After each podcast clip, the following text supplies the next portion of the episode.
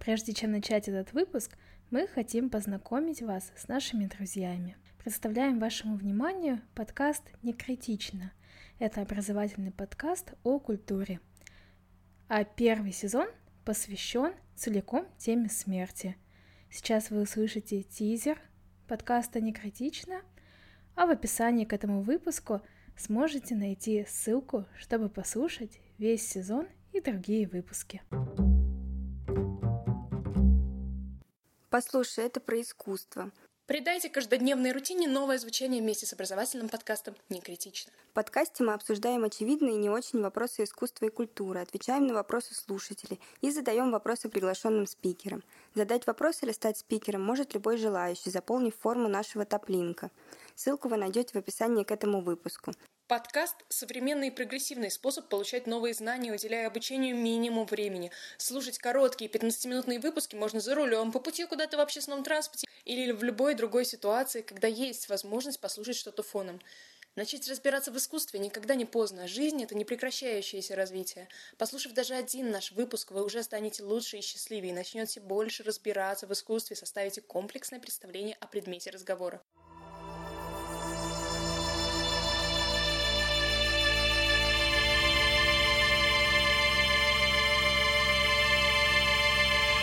Смертельный номер.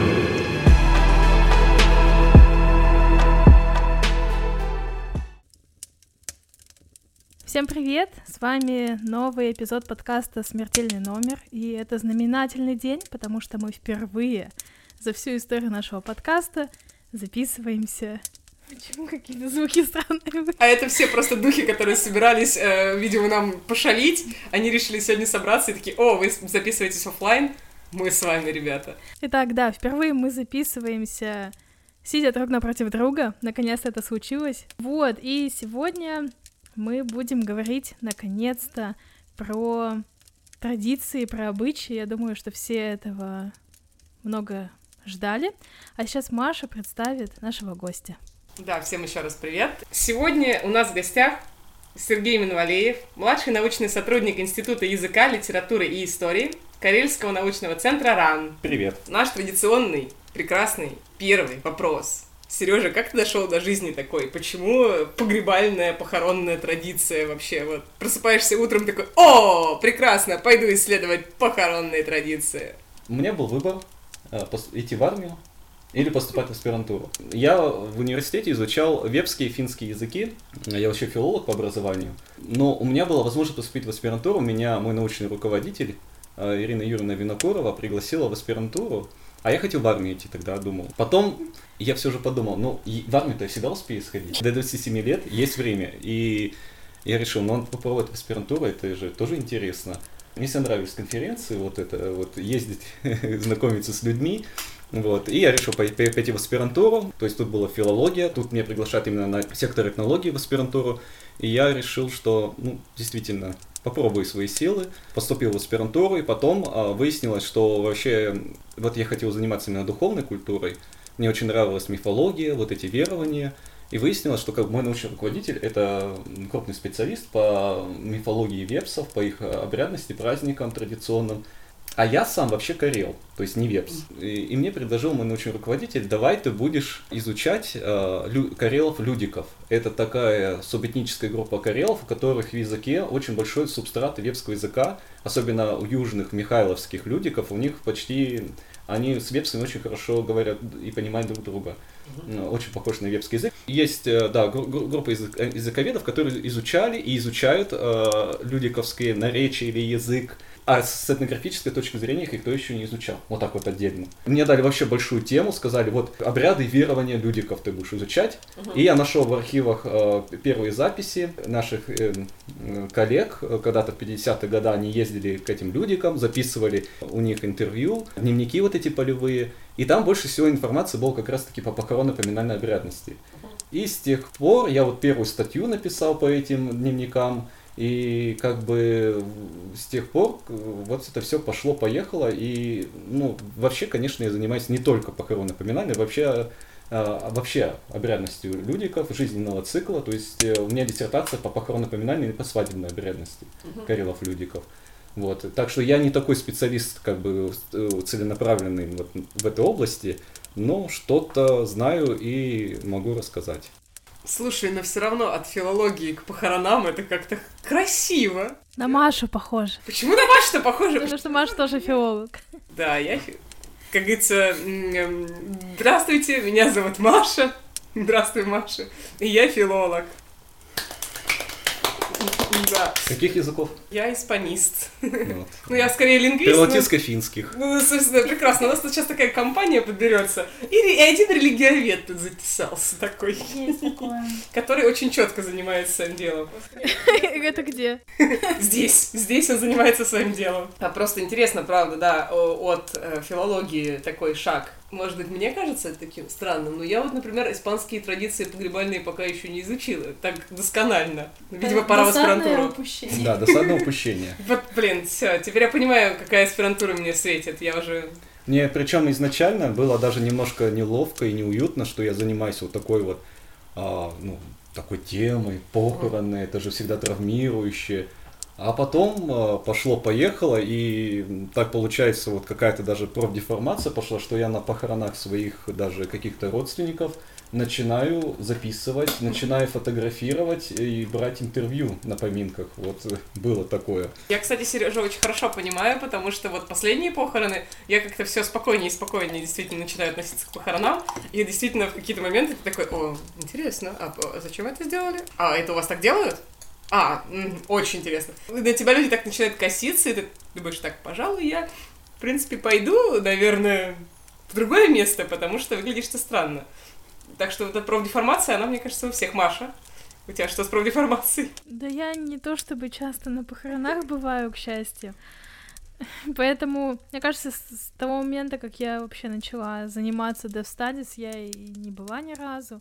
Пригласите Поэтому... Машу на похороны. Не надо, живите долго и счастливо, пожалуйста. Это, простите, шутка, шутка жесткая. Я извиняюсь, на сегодня такое настроение. Интересно, что похороны, они, наверное, даже больше э, отличаются какой-то вариативностью, чем э, свадьба в Карелии.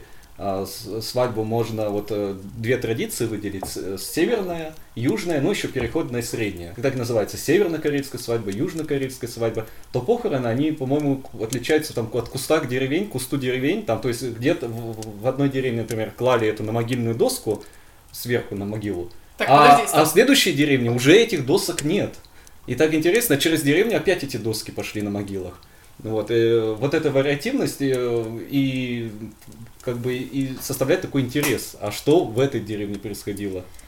А мне сейчас, когда Сережа рассказывает, вспоминается наш выпуск с Ильей Болтуновым. Сотрудники, в общем, да, его похоронного дома. Они на Про ведунов? А? Нет, нет, нет, круче. Нет, про, про ведунов это вообще отдельная тема, когда помнишь там в одной деревне там у них что-то какие-то похороны сорвались, когда у них не было опил, опилок, осиновых опилок. Да, да, да. да. и это, вот было, это мне заинтересовал этот э, да? момент. Да, очень-очень. Нет, я, нет, я просто вспоминаю про вот это вот прощание, когда там где-то нужно было ударить. А, да-да-да-да-да, это, это я...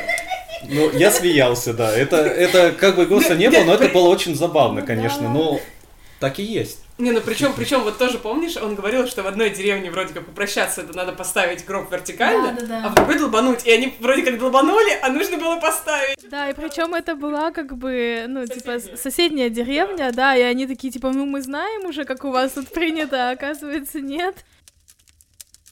Мне кажется, что сейчас мы как раз э, заступаем вот в эту обширную тему как проходит прощание, как проходят похороны, потому что, мне кажется, там ну, настолько много такого разнообразия. Мы тут немного с Сережей до начала записи обсуждали то, что меня подвергло в самый большой шок, когда вот я узнала, что есть такая традиция незамужних девушек хранить в платьях э, свадебных, подвенечных платьях. Причем я это видела своими глазами, я видела это на похоронах городских. Вот, это было очень удивительно для меня. А что вообще происходит, если мы говорим про какие-то этнические похороны, насколько это там распространено и что вообще ну, то есть, как бы, здесь понятно, что это как такой был прообраз, там, невесты Христа, а как еще это может трактоваться? Ну, у Карелов, по-моему, это даже больше трактовалось, что девушка должна выйти замуж обязательно, иметь э, себе э, мужа э, на том свете. Вот она не успела на этом свете выйти замуж, на том свете она, вот ей такую а, возможность обеспечивали. То есть, как бы, вот именно приготовление к тому, что она вот сразу уже готова как невеста, да? Да, как невеста. И даже если э, какой-то уже женщины уже замужней, и даже у бабушки сохранился подвенечный наряд, ее могли тоже похоронить в этом наряде.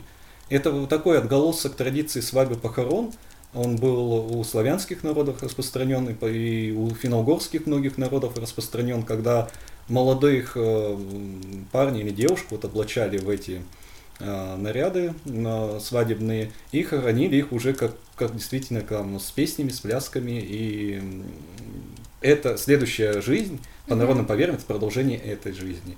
В гроб ведь и клали то, чем занимался, например, мужчине, это клали там э, топор, э, такие мужские чисто занятия, сбрую, э, женщине ножницы, нитку с иголкой, детям игрушки, чтобы на том свете они могли с этими вещами взаимодействовать.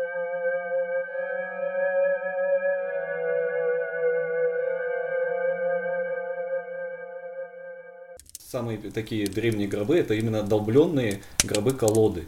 Ствол дерева, uh-huh. его распили пополам и выдалбывали внутри uh-huh. гроб. Uh-huh. То есть он как чурбан такой большой. И это также такие лодки были, долбленки, тоже они такие древние, такие вот вытесанные из дерева. И форму они имели очень похожую, да? Имели очень похожую форму, да. В корейском языке слово рухи угу. означало и гроб, и лодку вот эту долбленку. Человеку тот цвет представлялся за водой надо переплыть mm. реку. Тоже типа вот этот Харон, вот этот вот э, все античные мифы, они, а, не они, но вот э, такие представления были и у народов, э, ну вообще это индоевропейская, по-моему, традиция, что нужно переплыть эту реку, перейти реку, и вот лодка, как последнее пристанище человека, вот у карелов были распространены кладбища на этих, на островах, и mm-hmm. тоже гроб перевозили на лодках. Все вот это идет к семантике вот этой воды. Там за водой тот цвет. На северных кладбищах эти лодки, на которых перевозили гробы, потом накрывали сверху могилой. Причем мужскую могилу кормовой частью, а женскую могилу носовой частью, потому что женщина, она гребет, а мужчина, mm-hmm. он на корме сидит, он, mm-hmm. он как бы рулит.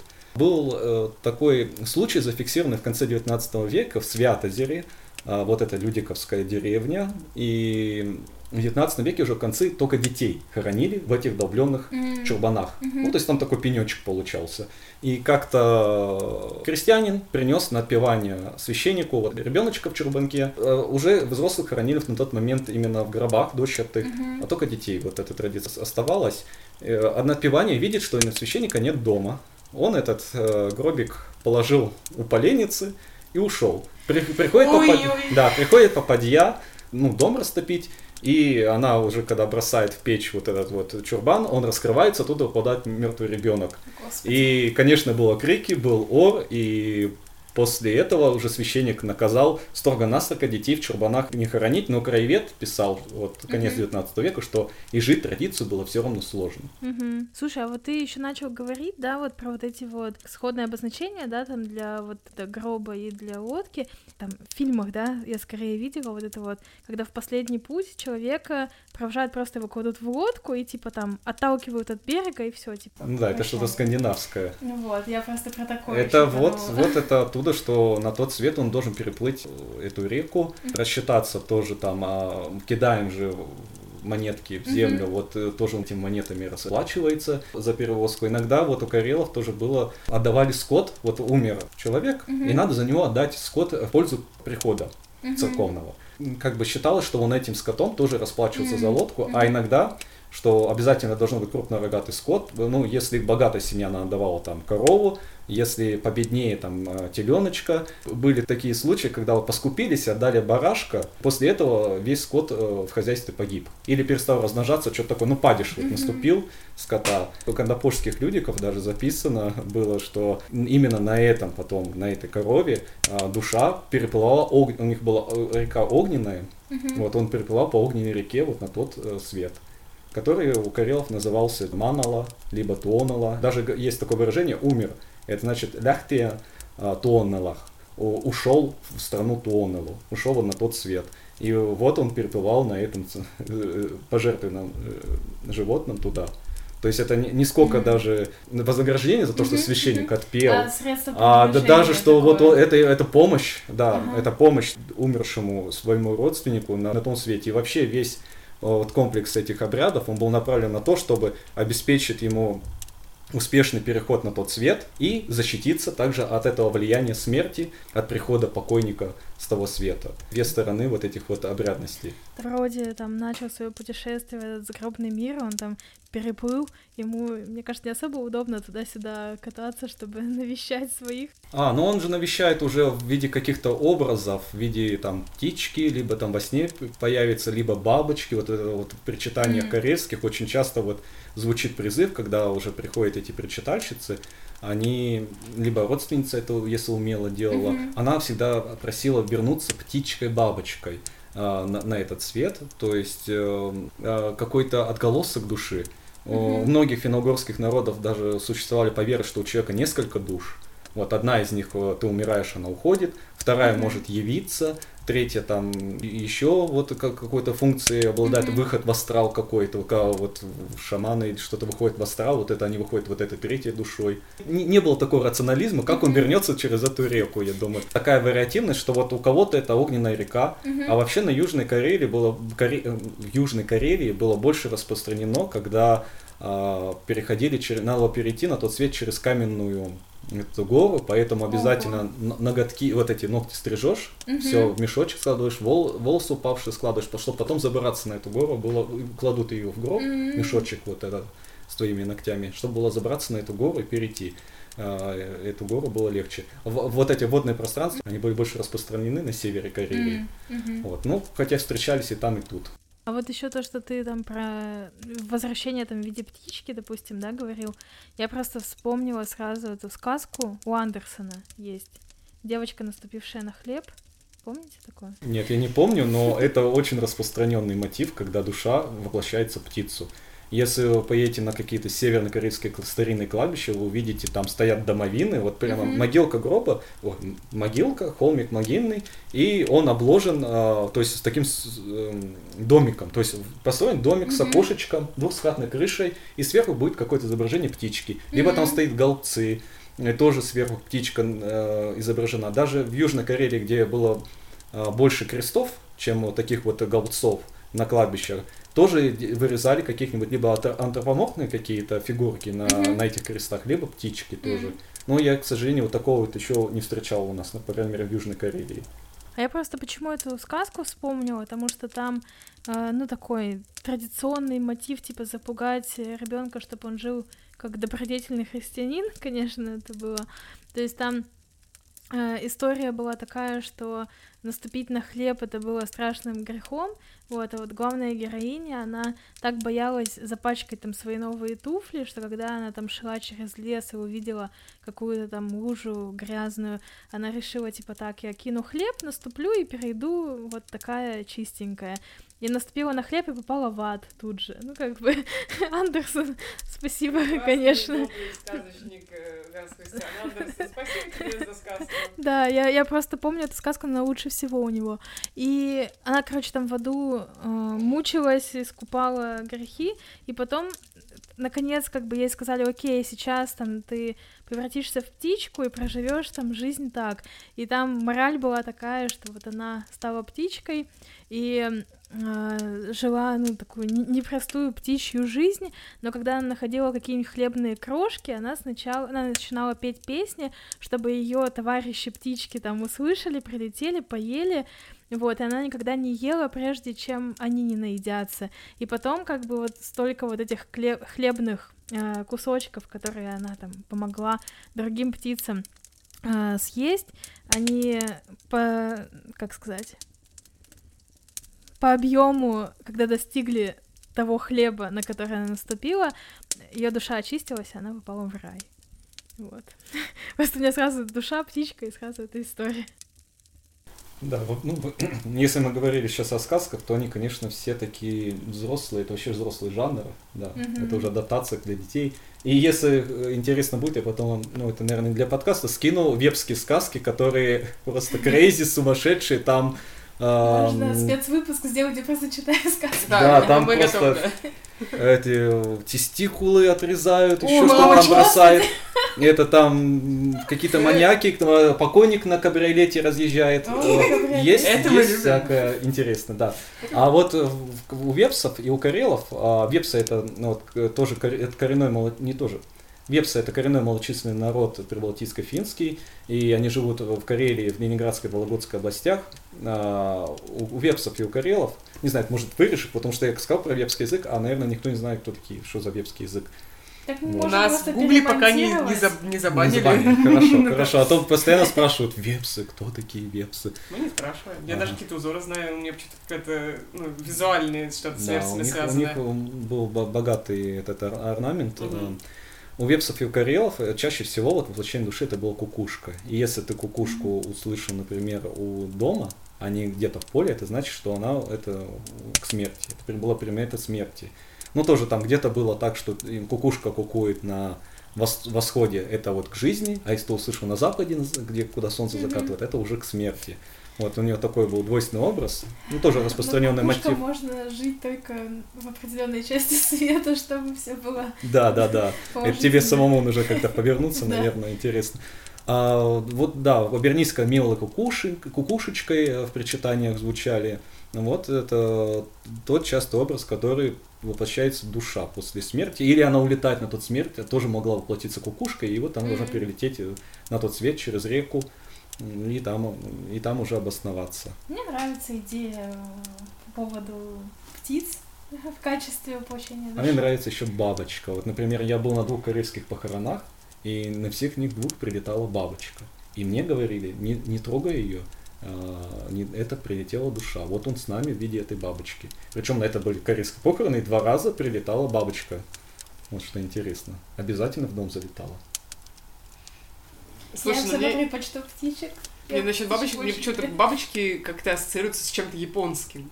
Не знаю, возможно, в моем извращенном филологическом мозгу бабочки... пти- Птицы это как-то очень спокойно, ну там северная традиция, там ну, как-то А- ближе к А ка- славянской. но- Карелы воспринимали бабочек как птиц. Это они относили к класс, к классу птиц Ого. бабочек. Поэтому и вернись-ка э, Вот, то есть э, это как бы не то, что насекомое что-то отдельно, это тоже птичка. Ну, маленькая. типа, есть крылышки, значит птица. У Да. тебя есть крылышки, ты птица. У тебя нет крылышек. Даже, даже если ты страус, ты все равно не птица, если у У тебя нет Короля крылышек. Шта есть такая песня, со- состоит из одной строчки «Муха – это маленькая птичка». Вот это что-то, что-то вот это рядом. Боже, как это прекрасно. То есть, это, знаешь, такая э, мотивация, когда даже если ты муха, ты маленькая птичка. Ты можешь просто поменять фокус и посмотреть на муху как на маленькую птичку. Очень, очень интересный философский подход, мне кажется.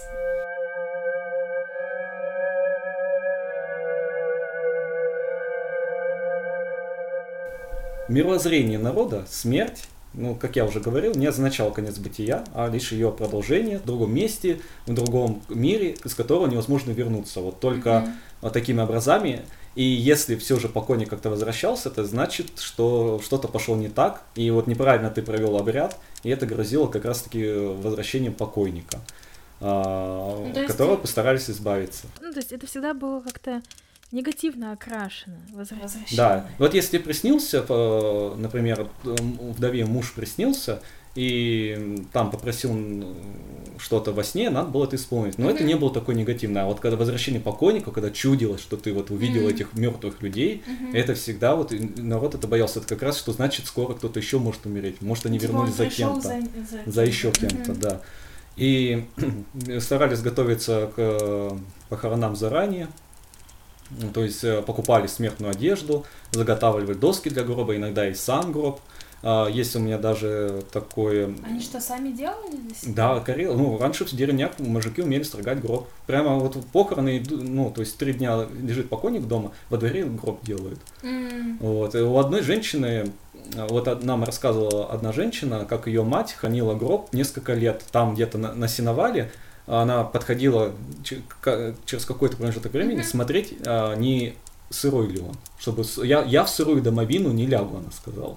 Вот, и она вот проверяла, все же хорошо. Ага, вот мой этот домовина э, стоит и стоит, значит все, я, я спокойно могу уходить. У меня это такие двоякие чувства э, вызывает. То есть я просто пытаюсь там себя поставить на это место и подумать, что типа, блин, ходишь постоянно, смотришь на гроб, в котором ты будешь лежать. С другой стороны думаешь, «Ну, может, ты так привыкаешь, и он для тебя становится как бы такой обыденностью. Да, уже, ну просто поколение постарше, они очень спокойно относились к смерти, вот как данное, как моя, моя бабушка, например, постоянно говорила, лет 10, наверное, зачем мне делать операцию на глаз, я все равно скоро умру, я скоро умру, вот это... То есть потом, когда она поняла, что как-то не выходит, она все же согласилась, мы отвозили в Петрозаводск, и вот сделали ей операцию, потом она как благодарила, что наконец-то она стала видеть. Вот. а, Спокойно относились, спокойно, ну, даже к смерти де- детям относились тоже спокойно. То есть, там, например, в начале 20 века там одна бабуля показывала, ну, мать детей показывала на своих детей и говорит, вот сколько у меня родилось их, умер бы хоть кто-нибудь из них, Ну, потому что кормить-то нечем. Вот. Э, отношение было такое, это, это явление, это вот это жизненный цикл. Мы из небытия пришли, родились, мы здесь а, статус мужа и жены, то есть уже как оформились как люди, вот э, Мгм. настоящие, мы уйдем вот на тот свет, А, как бы жизненные реалии. И вот он, они заготавливали э, люди заранее это все, и когда человек вот уже у него наступала агония, надо было обеспечить. Я уже рассказал некоторые способы облегчения агонии. Человек умирал, г- священника приглашали, чтобы тот его а, искупил грехи, потому что нельзя вот э, без это как он называется этот обряд-то? Искупление грехов. Не искупление грехов. Исповедь. Без исповеди на тот свет э, нельзя. Вот Карелы считали, что тоже видите препятствия. Пройти через 22 пункта надо было, чтобы попасть на тот свет. И на первом пункте у тебя спрашивали, ты покаялся в грехах? Вот, это э, То есть у тебя обязательно было. сразу... Можно тупой вопрос? А если ты такой, типа, ой, не покаялся, такие, все, назад, пока не покаешься, не возвращайся. Ну, видимо, Ну, дальше звучит это как шел, и странно. типа на переправе такой оставался, мне кажется. Да, так это остаться вот как раз в этом, а, в, в этой стадии, да, вот лиминальной стадии, то есть когда ты не умер и не, не живой, ты опять же э, можешь вернуться, значит тебя плохо еще и похоронили. Вот. Э, по- Ну а как ты это исправишь, если ты не исповедовался? Что вот? Э, С этим можно что-то сделать? Ну, это опять же, вы так рационально мыслите, что а старались исповедаться. Вот, например, если тебя смерть застала в лесу, а исповедаться некого, Ну вот да. а, подходишь к дереву, особенно вот то, как свалено одно дерево на другое, и поскрипывает при, при порыве ветра, э, чертишь, э, ну там, наверное, топором крест на нем, э, кидаешься в, в это на колени и просишь, э, свои грехи рассказываешь. И вот, например, в Конопушском районе было так, э, информант рассказывал, что такое дерево донесет э, из, твоей исповедь твою до Бога лучше, чем священник. И это, скорее всего, уже идет какие-то отголоски а, м, старообрядчества, беспоповского согласия, когда они вот этих священников не, принима- не принимали, а вот сами все эти проводили уже церковные а, обряды. Вот. То есть выход находился. А такой возможностью, типа, можно было пользоваться, то есть при каких-то экстренных вот таких ситуациях, или, в принципе, такой, ну, лучше я пойду там дереву исповедуюсь. Не знаю, это, конечно, не изучено, это все единичное такое сообщение, Мгм. ну, по крайней мере, в моем э, исследовательском опыте. Я бы дерево выбрала. Ой, у Карелов культ дерева раз. Мы еще, наверное, вернемся к этому вопросу про Карсика, но об этом лучше, конечно, спрашивать моего старшего коллеги Алексея Петровича Конка.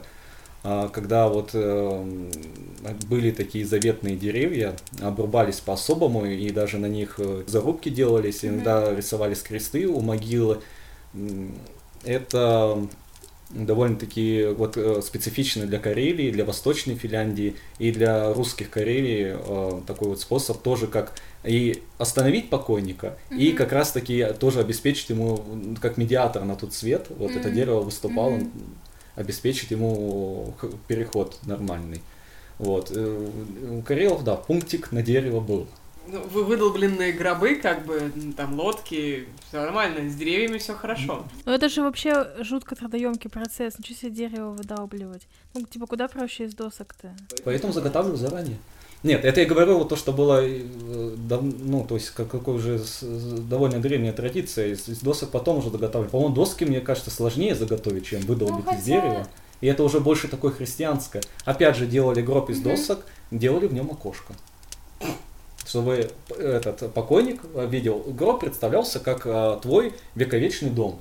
И надо было его тоже, я же вот рассказывал, хорошо бы еще фотки показать, я могу вам показать, тут на подкасте выложим. будет А видно. Инстаграме, А да, когда вот эти домовины, это же тоже вот, хол, вот холм, и накрывался, не накрывался, а строился домик вот на холме, тоже с окошками. И вот уже при- приносили туда крупу, пирожки, кидали прямо в это окошко. О. Вот. И, И, и вот, и вот тоже делали гроб, опять же, это не только корейская традиция, это у многих народов, и делали в нем отверстие для окошка, закрывали этим зерк- ой, с- стеклом, и чтобы вот покойник тоже видел, что происходит. Например, есть такой э, есть, есть такое сообщение, когда а, покойника везли уже на кладбище, а, и лошадь долго не могла поднять э, сани с э, гробом в гору, она устала, и кто-то сказал, посадите внучек, надо, чтобы он увидел внучек. И вот как только вот, это сама внучка и рассказывала, уже она, конечно, Мгм. уже в возрасте была, посадили этих внучек в сани, и вот она говорит, он, он нас увидел, и сань, и лошадь побежала, и сани вообще не останавливались до, до самого кладбища. Вот. Так вот, э, человека м, старались сделать так, чтобы он искупил, э, исповедался. Э, вот это водичку ставили у окошка, и вода, вот дух, душа после того, как выйдет из тела, должна в нем ополоснуться, и даже говорят, чтобы видно рябь. Он умер, значит, все, душа ополоснулась э, в этой во- воде. И вот все. И вот, э, но тем не менее, она оставалась рядом. То есть все три дня, по традиции их э, хоронили обычно на Мгм. третий день. И э, в Карелии также встречается вариация три ночи, то есть на четвертый день. Потому что счет суток велся вот по ночам. И вот такой тоже встречал, что три ночи его держали. И все это время был рядом, э, эта душа находилась рядом, и, споко... и, и как бы покойник, он к нему относился как к живому человеку. Он еще вот он находился в этом пограничном состоянии. Он Мгм. и не похоронен, и еще, и он как бы умер, но еще не, не захоронен, он еще не перешел а, в ту стадию, когда вот отправится на тот свет э, его душа, и вот с ним надо было разговаривать, причитывать. Причитывание это был как раз-таки язык общения с тем светом, с, с- с предками, которых называли с- сюндуйзет, сюндуйжет, карела, это значит а, те, кто родил, ну, вот эти вот э, родственники, вот это вот, и назвали их белыми предками, и вот просили, чтобы они обеспечили ему хороший прием на тот свет, а, чтобы он передал хорошие вести этим умершим родственникам. Ну, типа этим. о том, как это вот такие вот их э, потомки. да, да, да, это вот. И вот э, именно общаться можно было с помощью этих причтов. Вот поэтому они были очень важны. А, с тем светом и с покойником в том числе. И вот э, ласково э, общались, э, каждый день, каждое утро будили этого покойника тоже причитаниями, обмывали его тоже с причитами. И наступал один из важных моментов, когда он умер, обмывание тела. Мгм. То есть покойника перекладывали на солому, где его мыли тело. По заявлениям некоторых этнографов это было, ну это вообще православная традиция такая, Мгм. вот обмывать тело, а вот некоторые этнографы считают, что это тоже вот такое лишение. То есть чистота это что-то неживое. Вот его э, последних, надо было лишить последних вот этих э, признаков жизни. М. Вот обмыть его. а, Ну, типа, интересно, да, что там про чистот... чистота, типа, это как свойство ну да, да, вот типа стерильность это, это Мгм. Смерть. Вот, Мгм. Интересная мысль. Ну, типа, что как бы пока ты живешь, что-то делаешь, и это значит, что ты как бы, ну, не будешь чистеньким, потому что у тебя труд какой-то происходит. Наверное, как-то Ну вот. с этим связано. Да-да-да, стерильность это такой вот э, смерть, потому что в жизни, особенно если мы возьмем крестьянскую жизнь, то как бы э, тут вот земля, тут Мгм. вот э, по- пот, вот это все. Да, да. Эм, И поэтому обмывание тоже такое вот, можно сказать, э, к этому всему способствовало, чтобы лишить его признаков жизни. Опять же, это не то, чтобы прямо точная информация, но вот это такие предположения, что вот так Мгм. можно тр- трактовать. А, Его обмывают покойника и кладут уже на э, а, его, а, потом обязательно его надо э, одеть, старую его одежду сжигать, где ему там на полях, где на пограничье, на полях его сжигают, э, а, его одежду сжигают, теми средствами, которые мыли там а, куском тканью, его тоже могли сжечь где-то за полем, а, или бросить в воду. Я так представляю, что вот, э, что вот вода это более древняя традиция, когда вот выбрасывали воду от стружки от гроба, избавляясь таким способом от mm-hmm. одежды его, в которой он умер, и вот этих э, вещей, которым его обмывали ну вот эта вот эта тряпочка, mm-hmm. в воду выливали. А, вот эта вода тоже, я говорю, на тот свет уходит. Вот она связана с семантикой воды, это с тем светом. а более получается... позднее время сжигания, mm-hmm. это, по-моему, даже такое православное уже. Я вот просто думаю, что ты рассказываешь про то, как э, ну, вот по воде, да, это отправляли. Получается, он же потом по этой воде как раз отправится. И это как, не ну, знаю... не по этой воде ну, прямо. Ну, нет, ну я имею в виду условно, да. Я к тому, что все равно же, мне кажется, воду тоже могли там наделять какими-то такими свойствами, что это как типа предупреждение о том, что ждите, скоро там к вам придет. Ну, это может я додумываю, ну, конечно. Не понял тебя. Какое, какое предупреждение? Я имею в виду, что, допустим, ну вот стружки, например, они кинули, да, в воду. Mm. Вот а эти. другой деревне приплыли эти стружки, такие плохой признак. Это, кстати, мне интересно, было Ниже ли такое... Да, да. Интересно, было ли такое действительно примета, что если эти стружки приплыли, то жди беды. Нет, я просто про то, что вот это вот смысл, смысл воды, типа, что вот, вот в этом загробном мире, то есть они такие, типа, так, готовимся встречать, стружки видим. Ну, не знаю. Интересно. Ну да, да, да, да. Что го... Ну, вообще готовится встречать, когда слышит причты. Это в первую очередь. Mm-hmm. А, вот. А, воду, кстати, которую мы обмывали покойника, она тоже наделялась такими а, обережными свойствами, то есть отгоняющая, то есть вот это после покойника мертвая вода, отгоняющая все плохое, и ее стараюсь вылить по краям э, дома, угу. образуя тем самым защитный круг. Угу. Вот. Тоже, чтобы никакая уже не пришла порча, никакое влияние смерти в этот дом потом не вернулось. Покойника надо было одеть. А, иногда, если не, не успел заготовить он заранее одежду, то шили, уже могли шить прямо на покойнике. Эта одежда, она была очень просто скроена, то есть нитки только вперед иголкой шили mm-hmm. эту одежду, чтобы назад смерть к тебе не пришла. Mm-hmm. Не завязывали на концах ниток узелки, чтобы препятствий меньше было у покойника. И а, одетого, обязательно еще обували покойника. А, например, э, известный такой этнограф Юга Юрьевич Сухарско, карельский этнограф, он писал, что детей могли хоронить без э, обуви карелы.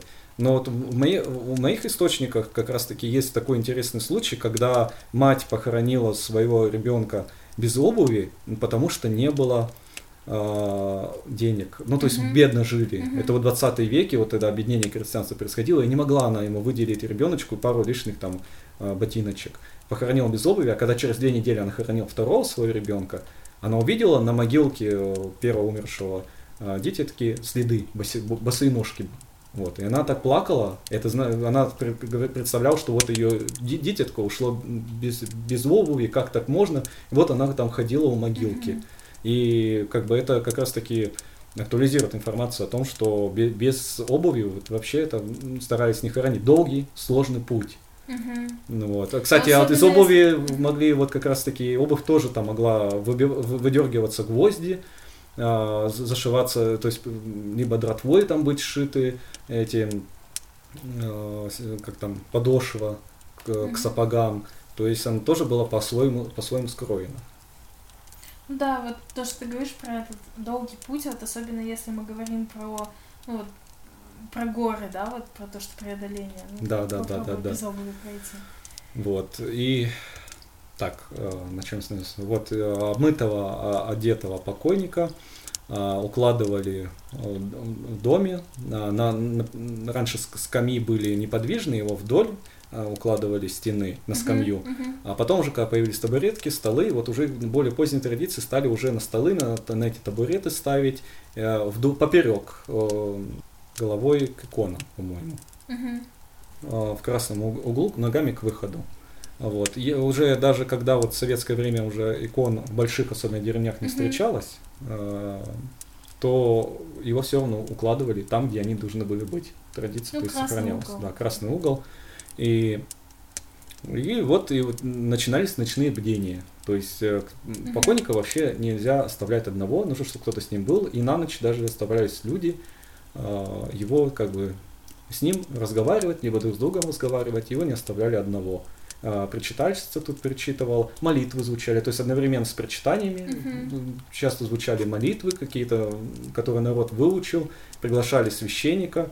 И опять же, в советское время, когда священни, священнослужителей стало, э, ну, то есть они, по- сказать, их под вне закона, как это правильно это сказать, когда священнослужителей э, их стало гораздо меньше Мгм. в деревнях, и особенно в больших деревнях, где церкви ликвидировались, уже на, на себя брали функции э, какие-нибудь э, старушки, женщины, которые помнили молитвы. Мгм. Они могли исполнять, конечно, это по своим каким-то понятиям. Молитвы могли быть ис- и как-то искажены, э, по-другому, как они воспринимали, но они знали христианские традиции, они видели, как это делали раньше, и они тоже, они стараются его и, и отпеть сами по себе, и вот все эти христианские традиции соблюсти. А, Покойнику вкладывали вот это вот венчик, э, разрешительную молитву в уроки, это и сейчас у нас распространено. В народе называлась эта молитва паспорт, чтобы на тот свет приняли.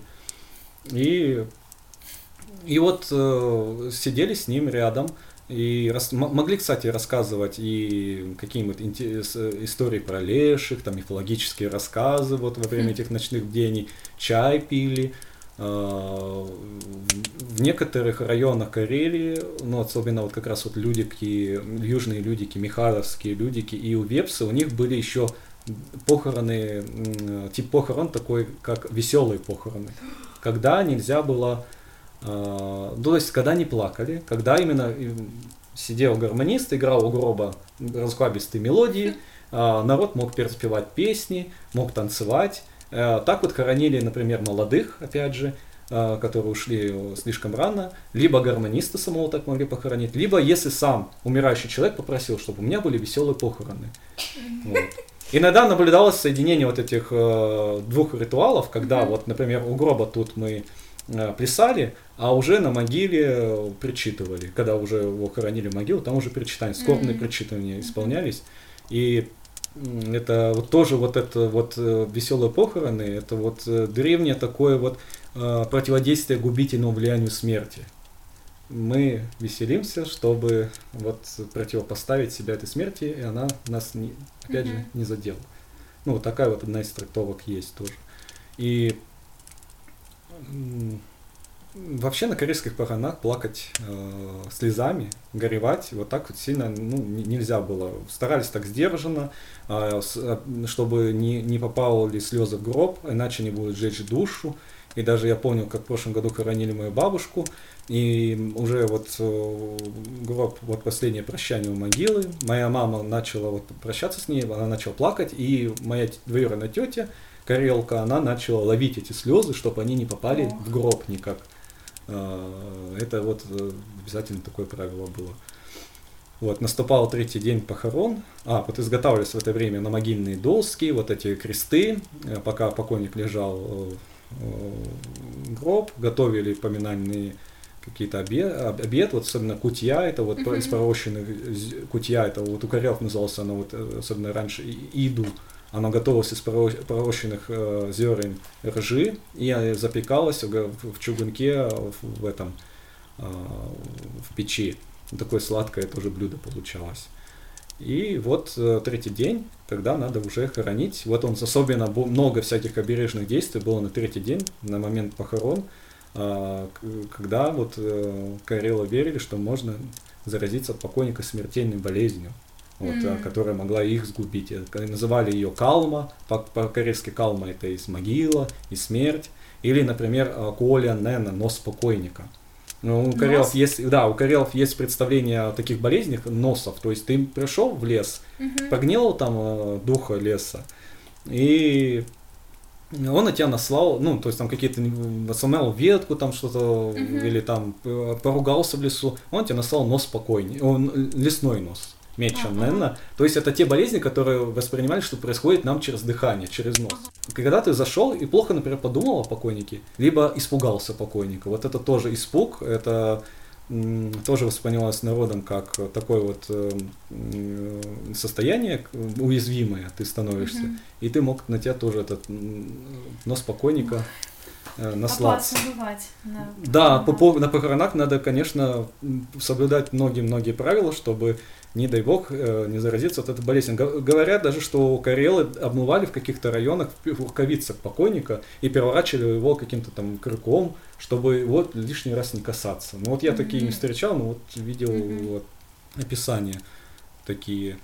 Вот. э, И приходили с ним попрощаться. Э, У Людика было распространено, как прощались. Обмахи... У него лежал на груди платочек. Брали этот платочек и вот обмахивали по солнцу три раза по- покойника. Потом уже говорили «прости меня».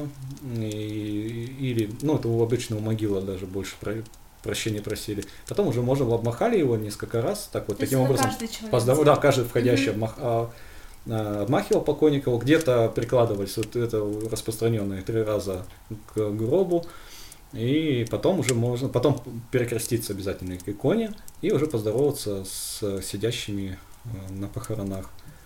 А и потом, когда наступ, э, вот уже надо его, его на третий день именно и в гроб, он до этого лежал либо на могильной доске своей, вот этот Калма Лауда, который тоже изготовляли, я потом про нее расскажу, либо он лежал просто на столе, потом его перекладывают, вот на третий день уже в гроб перекладывают и э, выносят э, вперед ногами, обязательно опустив на пороге, на три раза на порог. Если там, например, не встреч... или на три порога по одному разу, и вот если не встречалось три порога, да, на последний порог могли опустить два- ну, лишний раз, чтобы три обязательно случилось это число. Его выносили, по... разбивали посуду, вот это выделение последней доли покойнику, вот эти а, разбивания посуды, чтобы вот он что-то последнее мог забрать с собой и не возвращался. Вот хлеб разламывали напополам Подожди, а тоже. почему именно разбить? Ну, типа, не просто положить там ему, а почему? Ну как, а как ты ему еще отдашь эту долю? Вот и разбивание. Ну, потом еще надо было помыть этот э, дом. А. Когда несли гроб, тоже лили воду в сторону гроба, чтобы вот э, залить следы, он не вернулся, этот покойник. М, Его, его вы- вывозили. И могли попрощаться еще и на улице, да, кто не смог зайти в дом. И несли либо на руках, если недалеко кладбище было гроб, либо на носилках несли. А, кстати, незамужних женщин, девушек вот в каких-то деревнях несли вот обязательно на руках надо было нести. И зимой обычно на телеге, ой, на санях, летом на Мгм. телеге, но бывало так, что и, и, и летом на санях, вот на зимнем виде транспорта, могли перевозить этот гроб. Как бы тоже в тот свет представлялся как э, мир холода и снега, мгм. и покойника поэтому тоже старались одеть потеплее, то есть там... Вне зависимости от э, сезона, когда он- Да, ну хотя было так, что летом мужчине положат, например, в гроб э, кепку, а зимой шапку. Но вообще Мгм. старались, да, вот а он должен быть одет тепло. То на том свете вот как бы это мир холода. И поэтому везли на таких санях. Но еще, ну, но вот э, есть такое предположение, что на санях везли, потому что они были дешевле, чем телега, а сани нужно было оставить еще там. Их нельзя, то есть вот эти вот э, атрибутика похоронная должна оставаться на э, кладбище. Поэтому сани было дешевле оставить на кладбище, чем вот э, телеги. Погоди, а что потом с ними происходило? Там же А они там просто ск- складывали их. Слушай, на самом деле и, и было такое, что и возвращались сани. Ну вот э, есть такие информации, что вот эти носилки-то их обязательно, если ты несешь гроб на носилках, то носилки их прислоняли к дереву, либо вот Мгм. встыкали в, ше- в сам- в саму, в саму могилу уже. Они там точно оставлялись. Ну, как бы принято было, что и сани тоже там где-то оставляют. Покойника привозили на кладбище, приносили его, либо привозили. Там уже могилка вырыта, родственники не должны копать могилу, родственники также и не должны нести гроб, они тоже находились в этом пограничном состоянии, близкие родственники умершего. Им как бы особо а, взаимодействовать нельзя было с- вот с, с этим миром смерти. То есть выкапывали кто-то другой, обмывали, тоже приглашали женщин обычно, не обмыва- родственники не должны были обмывать м, близкие, по крайней мере. Но сейчас, конечно, это уже не соблюдается, потому что уже мы не живем так общинно, как раньше жили. И могила, кажется, сейчас могилка вырыта. А, могла какая-нибудь женщина также прочитать а, вот такой вот языческий, православный языческий синкретизм, когда она читала молитву вот, вырыт- вот на этом месте, где должен вырыть могилку, окуривала ладаном, а потом просила хозяев и хозяевши кладбища, то есть тех, кто похоронен уже здесь, принять новое тело. То есть попросить у них такое вот разрешение. И это прям э, сказка, которую я читала по Машиной рекомендации в одном из наших прошлых выпусков мы обсуждали. эм, как это называется, кладбищенская история? Ну, есть... есть Книга она- кладбища, да, но Да, есть кладбищенская история. Подожди, нет. Ты про Не- ирландскую Я книжку? про Нила Геймана. А, история с кладбищем. История с кладбищем, во, точно. Это в разных переводах, просто она же по-другому должна быть. Вот, я просто сразу вспомнила, как они там принимают новых, и как они там общаются. Так оно и происходит. Вот оно что, все правда. Нил Гейман э, явно что-то знает. Конечно, это же, если сказки, даже авторские, они, Знает Вепса. они, не, не, не говорю, что вебсов, я, опять же, я повторюсь, что э, то, что я рассказываю, я, м- может, не делаю акценты какие-то, что-то именно Мгм. кореевское, именно вебское, там тоже у многих народов это все встречалось. Ну да.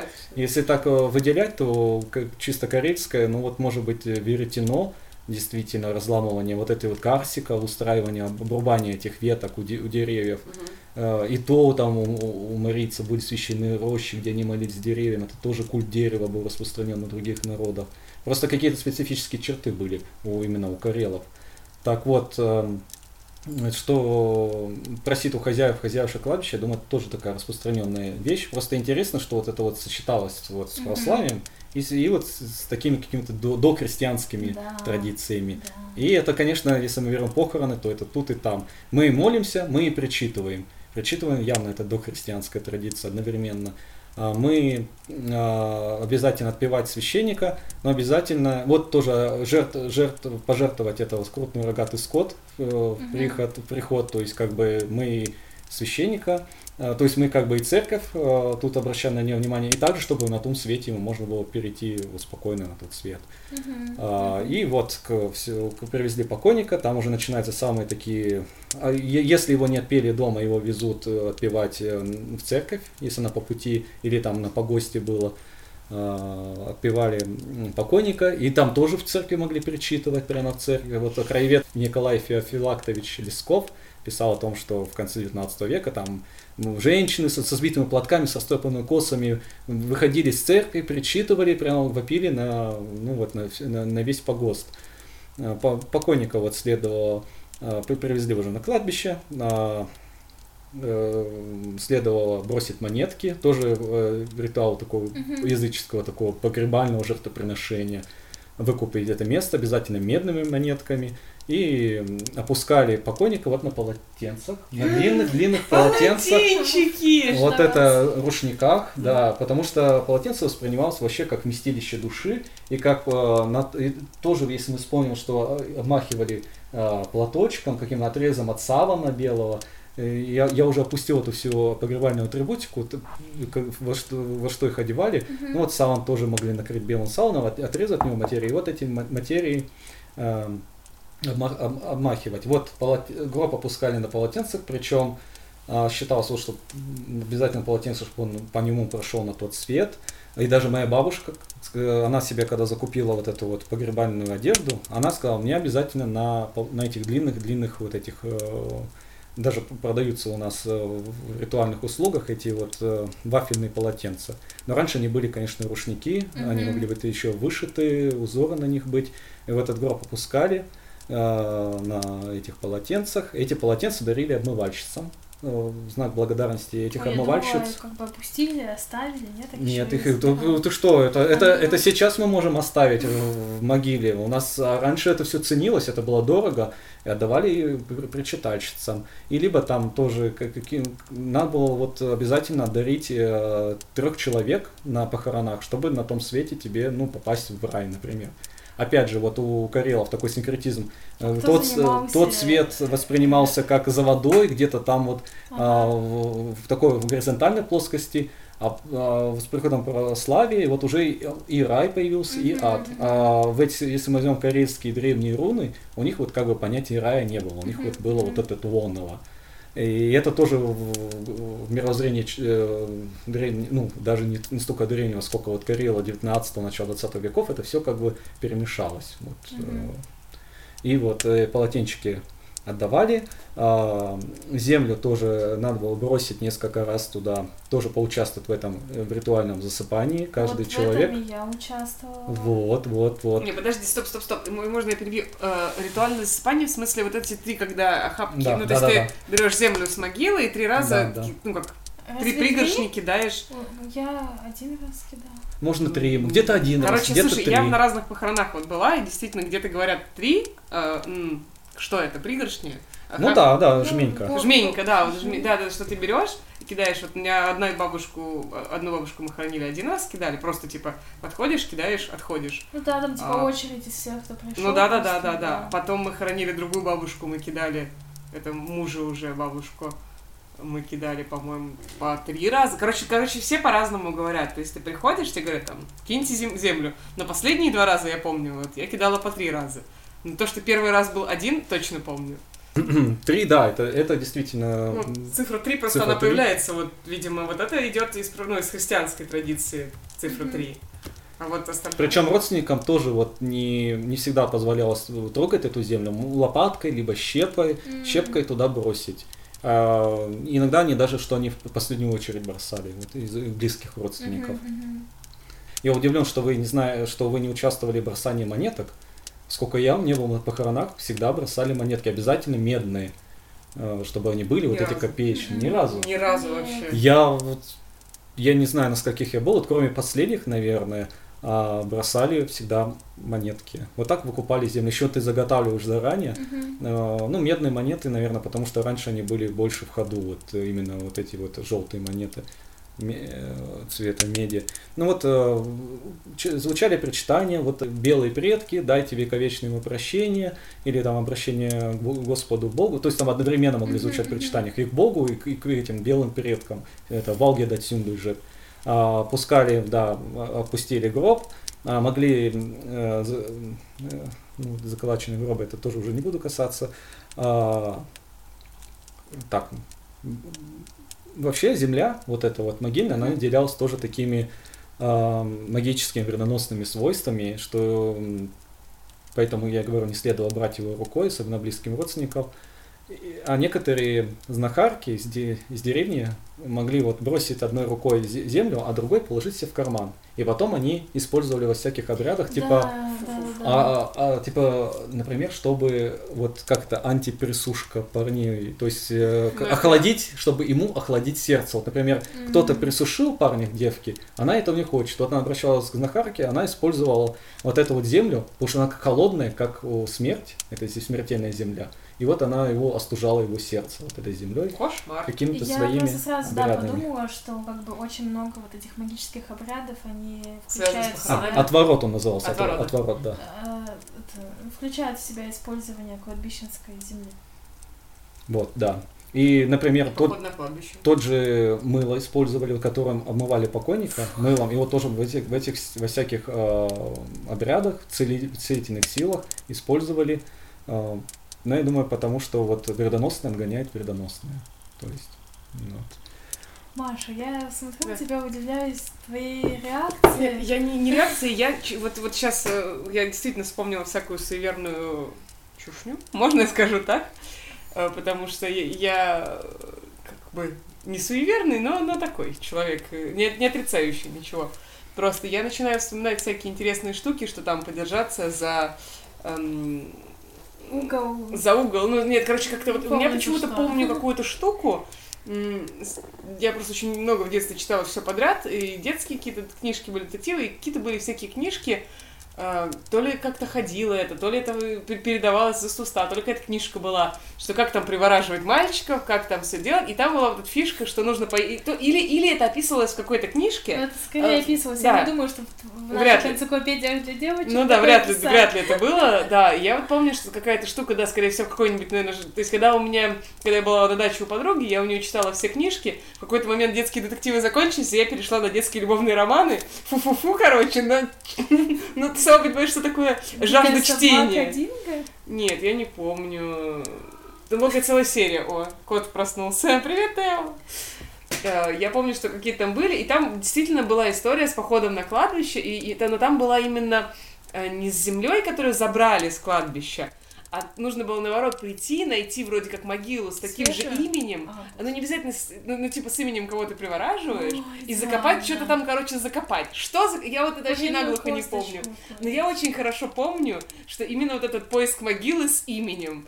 И мне прям это казалось таким, вау, ты идешь на кладбище, ух, как это интересно. Ищешь там эту могилу, там тудем, сюдем. А прикинь, мне все время казалось, я же люблю доводить до абсурда, мне все время казалось, прикинь, найдешь какую-нибудь могилу, там, не знаю, тебе какой-нибудь там Феофил, ну, абстрактно, да, а там какой-нибудь такой дедан, и ты возьмешь и случайно приворожишь себе этого дедана, и он тебе будет являться везде, всегда, в кошмарах, какой-нибудь такой, знаешь, там, супер-пупер дед из начала, там, 19 века, какой-нибудь такой сумасшедший, полоумный, мертвый дед. Не, я просто смотрела на твое лицо, когда Сережа рассказывал про мыло, Фу, мыло, фу, фу, фу, фу, фу, фу, фу, еще раз фу. Из бойцовского клуба не люблю мыло. Не люблю мыло. А, то есть у тебя только эти ассоциации. Ну, блин, честно, вот не, я, я не боюсь, что... меня больше всего в смерти пугают бытовые подробности. Вот омывание покойника для меня 500 раз страшнее, чем, я не знаю, подержаться Погоди, за могилу, ты взять землю. всякие патологоанатомические вещи. Это способ борьбы с своими страхами, а которые пере, перекапываются. Типа, где эта граница переходит? То есть то, что я снаружи стараюсь. не очень, а то, что внутри норм? Наверное, не знаю. Ну, понимаешь, как бы у меня идет отрицание, наверное, я, я сама себе сейчас пытаюсь это объяснить, я сама не, не знаю ответа на твой вопрос. наверное, как бы человек, когда разбирает на запчасти, он уже как бы не совсем человек. А как бы человек, который целиком его моет, он все еще человек, он все-таки как-то вот, вот это вот а, отрыва от личности у меня нет. А вот когда патологоанатомический, для меня такой тоже, знаешь, такой суповой набор. То есть у меня получается от, абстрагироваться от того, что это человек и от описания, что там печень, там увеличенная, там трупы разделаны и так далее, вот тут у меня получается, это как бы не человек, это вот все что угодно, но это вот не человек, который ходил, говорил и общался. А вот омыв, а, как бы вот это омовение, оно очень какое-то близкое к живому чему-то, к реальности, и поэтому мне вот намного более противно и пугающе вот эта история. Та же самая история с, не знаю, с сидеть рядом с покойником, блин, ну я боюсь покойников, правда. Причем Могла моей заразиться этой болезнью. Такой, Подержаться а, нужно но... за большой, за большой палец э, ну, калма, Спасибо, не надо. Чтобы избавиться от испуга. За большой палец ноги покойнику подержаться, либо под гробом пролезть, либо пролезть под гробом, чтобы перестать бояться.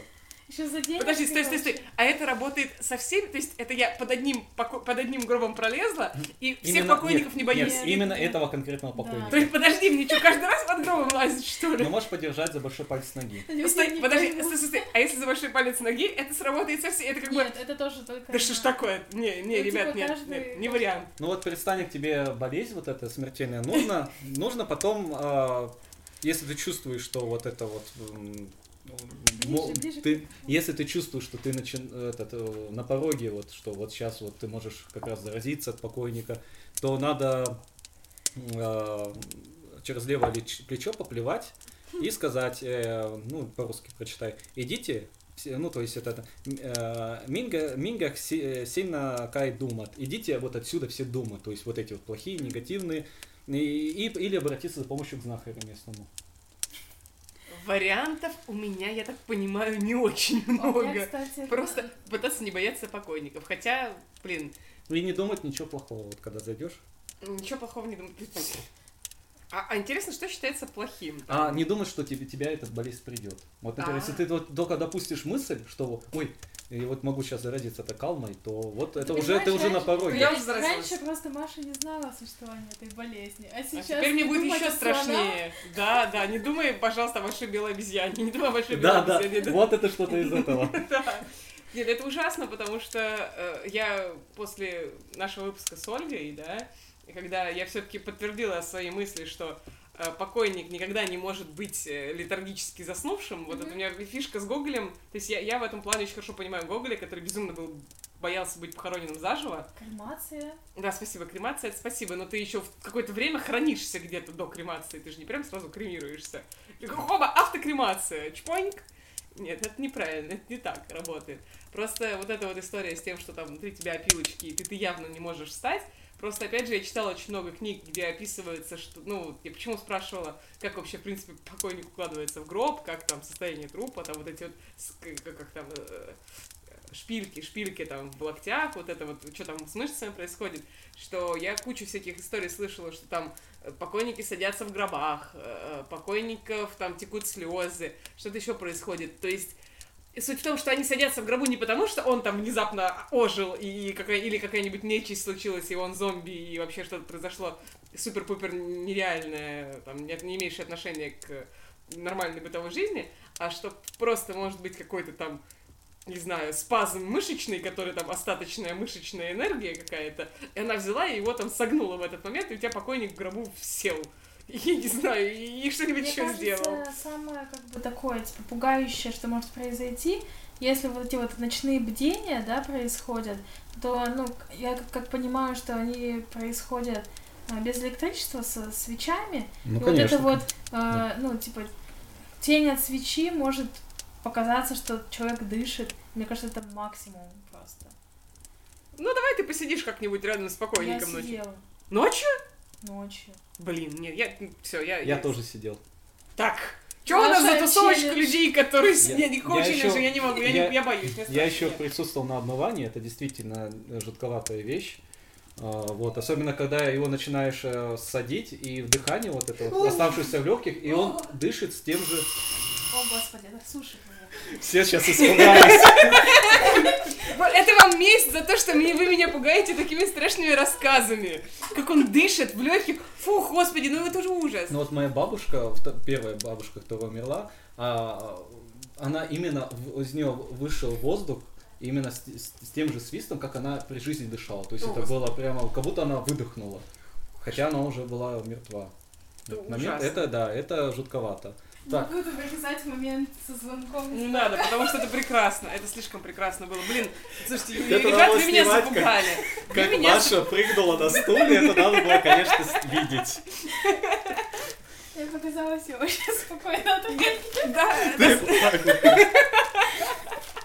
Я не Слушайте, это, это, это вам месть за то, что, что вы, вы тут, блин, все сидели рядом с покойниками по ночам, и мне такие челлендж, блин. Хрена лысого вам, а не челлендж. Не буду, я боюсь, и, и пока я продол- планирую продолжить бояться в ближайшие несколько, как минимум, лет. Удивительно, вы ведете такой подкаст а, с такой э, интересной табуированной темой, смерть, а я думал, что у вас вообще нет никаких Маша, этих... не шибаши. Не, под- Я думал, что у вас вообще нет никаких, а, как сказать, ограничений по этому. Нет, нет, подожди. Ограничений нет. Разговаривать о чем угодно. Сидеть ночью рядом с покойниками нет. Для меня это когда знаешь, такой такой, как это, есть у всех людей такое большое нет. Вот у меня большое нет. Я пока не готова сидеть рядом с покойниками по ночам. И вообще, в принципе, вот рассуждать, э, смотреть все что угодно, может быть, даже присутствовать на вскрытии. Пожалуйста, чем более знаком мне покойник, тем меньше я хочу с ним находиться рядом, потому что мой мозг очень не хочет запоминать, э, то есть я хочу помнить живого человека, я очень не хочу помнить мертвого. А как показывает практика, ну там бабушки, дедушки у меня умирали, человек в гробу, он похож на все что угодно, кроме того человека, которого ты знал при Он, жизни. правда, ну, часто Это- не да. похож, да. Ну, максимально не похож. Для меня максимально. Ну, мой вообще, если мы заговорили про опыт похорон, мой первый опыт похорон был в 6 лет. Меня, моего, то есть мужа моей бабу, двоюродной бабушки, то есть сестры бабушки, а, меня привезли вот в карельскую деревню Видлица. Э, Я на тот момент знал очень много молитв. Мне мама научила молитвам. И Православным? да, Ага. православным. И на тот момент, не знаю, это был 97 год, э, то ли священника не позвали, то ли не было вообще священнослужителя, но может потом было заочное отпевание, и меня просили а, читать молитвы у гроба. И я читал, я просто вот это, Богородица, Шесть Дева, лет. радуйся, э, этот, э, Отче символ наш, веры. Символ веры, очень. Отче наш, вот что я помнил, ну я наизусть много раньше молитв, я просто все подряд читал, и все меня хвалили. Я вот это тоже помню, как мы сидели ночью, как мне было неуютно находиться вот в этом а, помещении рядом с покойником, как у него эти мон- монетки на глазах лежали медные, чтобы они открывались. Причем почему-то я помню, что когда ему подносили монетку, у него глаз автоматически закрывался перед тем, как проснется глаз, и как-то я это запомнил, и это тоже было жутковато. Ну, это может, что я уже с де- с детства так запомнил. Еще я очень хорошо помню, и нигде не могу это найти подтверждение, когда э, уже попрощались с ним во дворе, и гроб э, на тот момент уже возили на машинах, и бабушки все начали кланяться в угол это, дома. И я вот спрашиваю даже у участников тех похорон, что это было, они говорят, мы такого не помним. Не знаю, может я так запомнил, но было интересно, почему они все кланялись в этот угол дома. А, как бы, может, я так думал, что, наверное, они видели этого покойника и ему кланялись, прощались с ним. Причем, что вепсы верили, что ребенок может увидеть э, покойника, его душу, когда он заберется на печь и посмотрит через сито, Ничего И себе, увидит- еще тех- да. Технология, да, да, да. И он может увидеть этого покойника. Почему-то вот детям, дети могли вот это сделать. Можно, а зачем детей- детям видеть покойника? Ну, дети, они, наверное, Чисты. только что вышли из этого состояния, из небытия, и, наверное, ближе к нему. Я читал эти молитвы уже, когда его похоронили у свежей могилы, и потом мне очень много раз этот дядя Володя снился, эти были очень жуткие сны, как он возвращался с того света, как он то ли не мог говорить, и какой-то деформированный был. И мне было очень страшно. Я говорю, мама, мне снится вот э, это дя- дядя Володя, которого, помнишь, мы хоронили. Говорит, значит, ему в этом свете хорошо, раз он тебе снится. Но, но это были кошмарные, да, сны. Ну, как Ну, бы... дяде Володе хорошо, тебе было явно не очень хорошо. Да. Я, как у нас интерпретируются сны, если сон был плохой, то значит все будет Да, хорошо. да, мне это особенно нравится. Причем вот эта вот распространенная штука, кстати, надо будет выпуск об этом сделать, про сны, которые, типа, предвещают смерть. Да. Вот, потому что мне очень всегда забавляло, что если снится свадьба, типа, скоро умрешь. Все сонники говорят. Мне свадьба Если моя снится смерть, снится- значит долго будешь да, жить. вот Да. мне моя свадьба снится, наверное, с десятилетнего возраста, типа, каждые полгода. Ну вот, может, я давно, я не знаю, Это же когда Мертва душой. я мертв внутри Да, просто. да, Вот этот мертв внутри. Я не понимаю, я просто... Причем сны-то, ну, приятные всегда такие. Так, так, так, так. А, ну да, вот покойник снится, это обычное явление, близким родственникам. Как-то забыла вдова подпоясать покойника, а это обязательно подпоясывали покойник, потому что тоже а, это служило оберегом от злых духов, ведь в, в тело мертвого могли проникнуть злые духи, потом еще платочек на рот клали а, покойнику, чтобы все отверстия, умориться вообще все э, бусинки во все отверстия м, тропу затыкали, чтобы туда не вселился злой дух. Уши тоже. Уши, ну и в другие Нос? места. Блин. И будем доходить. Да в нос-то это еще легко. Ладно, это- это- это не представляю войдет- бусинки вот так вот. Не- Да-да-да. Ну, а их потом вынимали обычно. Да Вот, в смысле, или я-? А, ну, по крайней мере, платочек, по крайней мере, платочек точно снимали с рта. Вот, э, перед погребением, перед погребением Блин, непосредственно. а что это бусинки эти многоразовые, что ли? я, я не знаю, это, это марийская уже обрядность. Маша и многоразовые бусинки.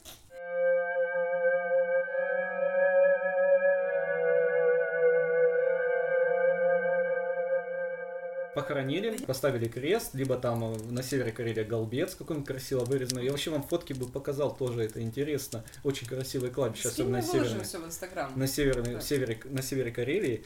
Вот, эм, э, на кресту вот полотенчика завязывали как раз таки вот. Его Паша называли полотенчик. утир- утиральниками, вот это ветровые платки, утиральники душ покойников. Вот они, О, они были какие завязаны на, названия. они были завязаны на крестах.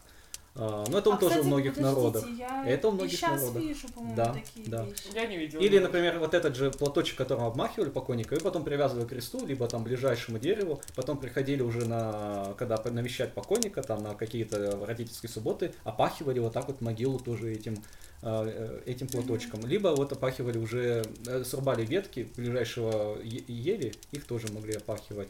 Вот, кстати, про ветки. Помню в детстве, когда вот я маленькая была, часто вот, э, ну, ветками посыпали вот эту дорогу, Да, да, это и Я- сейчас. а я сейчас вообще не вижу. То есть я В деревне я видела. В Я, деревне кстати, есть, видела. да? Да, Мгм. я- я Потому видела. что я к тому, что, ну, в Красноярске, когда я в детстве шла, то есть мы очень часто встречали, я помню, у меня подруга, э, одноклассница моя, я помню, мы с ней шли, и она там мне говорила, Маша, ни в коем случае не наступи, типа, на эту ветку. Да, да, мне тоже одна а, ба- информантка сказала, что а, нельзя наступать на эти ветки, а их сбрасывают, прям вот едет машина, их Ну бросает на да. дорогу. Нельзя на них наступать, а то ноги будут болеть. И она говорит, вот поэтому у нас в старости все ноги и больные. Потому что мы, на- как ты идешь и не наступишь У на меня эту была ветку. другая история, у меня типа такие, что ты, ты умрешь, если ты наступишь. Вообще ель считалась деревом предков, это тоже такое сакральное дерево, особенно вот у карелов. И, например, одна из интерпретаций, почему использовали эти ветки, потому что и- иголки похожи на кресты. Вот эта Мгм. хвоя, она вот такой образовывала крест. Мгм. Вот. Так вот, эм, поставили э, кре- крестик. Ну, иногда первое, первое, что может быть, это вот как раз-таки вот от носилок палка. А, завязали ветровой платок, вот это вот полотенце, рушник на крест. А, И назад, когда шли, садились на, на пни, полдороги прошли от кладбища на пенек, либо там э, у э, ну, на что-нибудь сели и сказали, вот иди а до сюда дойди и дальше не ходи. Ему так как бы так преграждали дорогу. Все, все участники, все садились вот э, посередине дороги. А Иногда делали вот это карсика, вырезали, вот особенно вот в Восточной Финляндии было зафиксировано, вырезали крест на ближайшем дереве, тоже на посередине, посреди, ну вот, посередине пути от кладбища, ставили к- крест, э, чертили на дереве, и там его, например, годы жизни.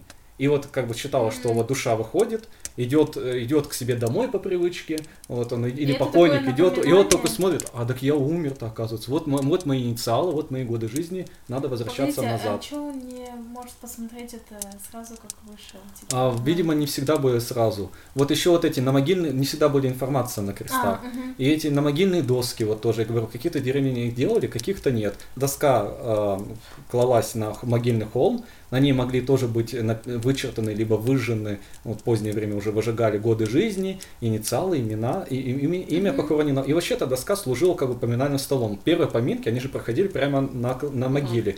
Э, раска- скатерть стелили на могилу, и все поминали там вот этой вот иду, кутьей и киселем, например. Или там и тоже э, могли хлеб разделить напополам, половинку оставить тут, а половинку забрать с собой, чтобы вот душа, не, не, не покойник именно, а и душа на поминке поприсутствовала, пришла и там уже угостилась. А, И вот эти доски, их до сих пор можно встретить в Карелии. Я говорю, в каких-то деревнях они Мгм. есть, в следующем, через несколько километров уже на кладбище ты этих досок не обнаружишь. Вот, на могильные. А, Что там еще?